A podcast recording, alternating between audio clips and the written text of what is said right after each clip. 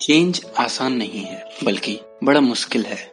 कभी कभी तो इतना मुश्किल होता है कि आपको लगेगा, ये सारी दुनिया ही उलट पलट हो रही है। लेकिन बाकी लोगों की तरह भी आपको आने वाले चेंजेस के लिए रेडी रहना होगा। आज की बुक का नाम है स्विच जिसे लिखा है चिप हीथ और डैन हीथ ने। इस बुक का पहला चैप्टर है द थ्री सरप्राइजेस बुक में आगे बढ़ने से पहले हमें तीन कैरेक्टर्स को समझना होगा। ये कैरेक्टर है द एलिफेंट द राइडर और द पाथ जो एलिफेंट है। वो इमोशंस को डिनोट करता है और जो राइडर है, वो रेशनल साइड को। और जो पाथ है, उससे हम सिचुएशंस को डिनोट करेंगे। जैसे कि राइडर का काम एलिफेंट को एक गोल की तरफ़ राइड करना है। राइडर ही है जो पाथ चूज़ करता है। राइडर बिना एलिफेंट के कुछ नहीं कर सकता, क्योंकि एलिफेंट ही उसकी ड्राइविंग फोर्स है।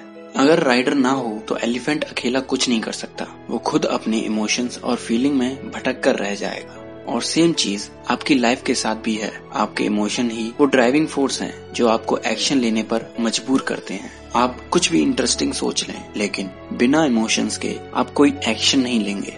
हीथ ब्रदर्स ने अपने एक एक्सपेरिमेंट में शो किया है कि लोगों को अगर एक बड़ा कंटेनर दे दिया जाए तो वो उससे डबल खाएँगे जितना वो नॉर्मली खाते हैं। ज़ाहिर है, यहाँ इमोशनल और इरेशनल साइड काम कर रही है। इस ओवर ईटिंग के बिहेवियर की जिम्मेदार तीनों कंपोनेंट्स हैं। जैसे राइडर सोचेगा, लगता है बहुत सारे पॉपकॉर्न्स हैं। फिर एलिफेंट खूब सारा पॉपकॉर्न खा लेगा। और फिर भी काफ़ी पॉपकॉर्न बचते हैं तो एलिफेंट बोलेगा, मैं जितना खा सकता हूँ, उतना पॉपकॉर्न खाना चाहता हूँ। अब, क्योंकि राइडर को एक बड़ा कंटेनर पकड़ा दिया गया है तो उसे ऐसी कोई भी वजह नहीं दिखती, जिससे वो उन पॉपकॉर्न्स को ना खाए।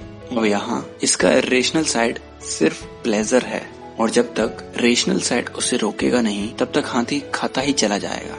आपको अपनी लाइफ में इन तीनों एस्पेक्ट्स को या फिर इन तीनों कंपोनेंट्स को बैलेंस करके चलना होगा। अगर हीथ ब्रदर्स की लैंग्वेज में बोले तो राइडर को डायरेक्शन चाहिए एलिफेंट को मोटिवेशन और दोनों को अपनी डेस्टिनेशन तक पहुँचने के लिए पाथ में कम से कम फ्रिक्शन चाहिए, जिससे वो जल्द से जल्द मंजिल तक पहुँचे।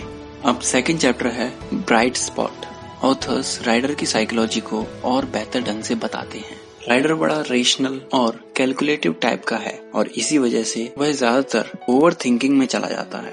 और ये सिचुएशन हम सबने एक्सपीरियंस की है। जैसे कि जब आप बेड पे लेटे हों और एक बढ़िया सी नींद का वेट कर रहे हो, तभी आपको माइंड में एक ख्याल आता है। आप कितना भी ट्राई कर लो, आप सोचते ही चले जाते हो। लेकिन अपने लिए इस ओवर थिंकिंग और ओवर एनालाइज की हैबिट को ब्राइट स्पॉट की मदद से खत्म कर सकते हैं। और ब्राइट स्पॉट उन चीज़ों को दर्शाता है, जिनमें कि आप बेटर करते हो। और ये ज़रूरी नहीं कि आप लाइफ में हर चीज़ अच्छे से कर सकें। इसलिए आपको कुछ ब्राइट स्पॉट्स चूज़ करने हैं, जिन पर आप पूरी तरह से फोकस कर सको। अक्सर लोगों की आदत होती है कि वो नेगेटिव चीज़ों को ज़्यादा देखते हैं, जिनकी वजह से उन्हें अपनी लाइफ की कुछ अच्छी बातें दिखाई नहीं देती। इसे पॉजिटिव नेगेटिव असिमेट्री या फिर नेगेटिविटी बायस कहते हैं। हम इंसानों के एवोल्यूशन के लिए नेगेटिविटी सर्वाइवल के लिए बहुत ज़्यादा ज़रूरी थी, क्योंकि नेगेटिव स्टफ़ पर फोकस करने से हमारे सर्वाइवल के चांस बढ़ गए थे। वही दूसरी तरफ़, आज के टाइम में पॉजिटिव नेगेटिव असिमेट्री नहीं चलेगी, क्योंकि इससे नए एनवायरनमेंट में अडेप्ट करने में आपको काफ़ी मुश्किलें होंगी।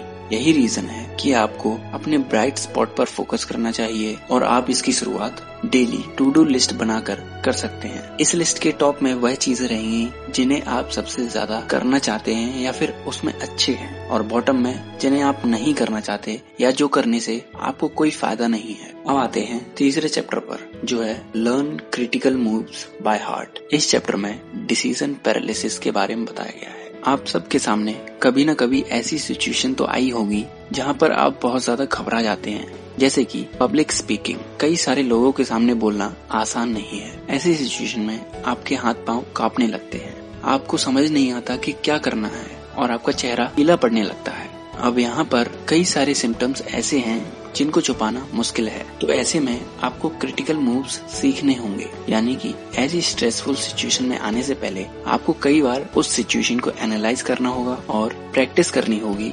जैसे कि यहाँ हमें पब्लिक स्पीकिंग से पहले कई बार प्रैक्टिस करनी होगी। शुरुआत हम दो तीन लोगों से करेंगे और जैसे जैसे हमारे अंदर कॉन्फिडेंस बिल्डअप होता जाएगा, वैसे वैसे हम अपने दोस्तों, परिवारों और कई सारे लोगों के सामने बोलकर प्रैक्टिस करेंगे। इससे कि आपका डर बहुत कम हो जाएगा और आपके अंदर कॉन्फिडेंस आएगा, जिससे कि आप रियल सिचुएशन को हैंडल बहुत अच्छे तरीके से कर पाएँगे।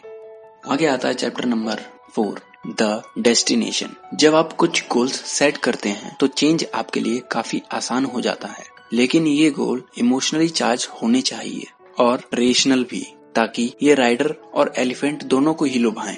ये काफ़ी आसान तरीका है स्विच करने का। लेकिन आप हमेशा अपनी चॉइस का काम नहीं कर सकते।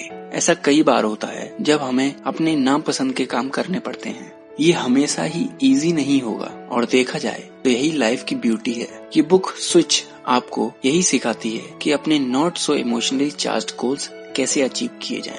अब आगे आते हैं अगले चैप्टर पर, जो है how to shrink the change क्या कभी ऐसा हुआ है कि आपने कोई बड़ा चैलेंज लिया हो और फिर बीच में ही उसे ये सोचकर छोड़ दिया हो कि ये बहुत टफ है, क्योंकि हीथ ब्रदर्स को भी ऐसा लगता था कि कोई भी चीज़ एकदम स्टार्टिंग से स्टार्ट करना काफ़ी मुश्किल काम है, जब आप रॉक बॉटम में होते हैं। हालाँकि स्क्रेच से स्टार्टिंग बहुत ज़्यादा मुश्किल है, लेकिन हम प्रॉब्लम को इतना बड़ा चढ़ाकर सोच लेते हैं कि ये और भी ज़्यादा हार्ड लगने लगती है। साइंटिस्ट ने ये चीज़ एक बड़े एक्सपेरिमेंट में प्रूव की।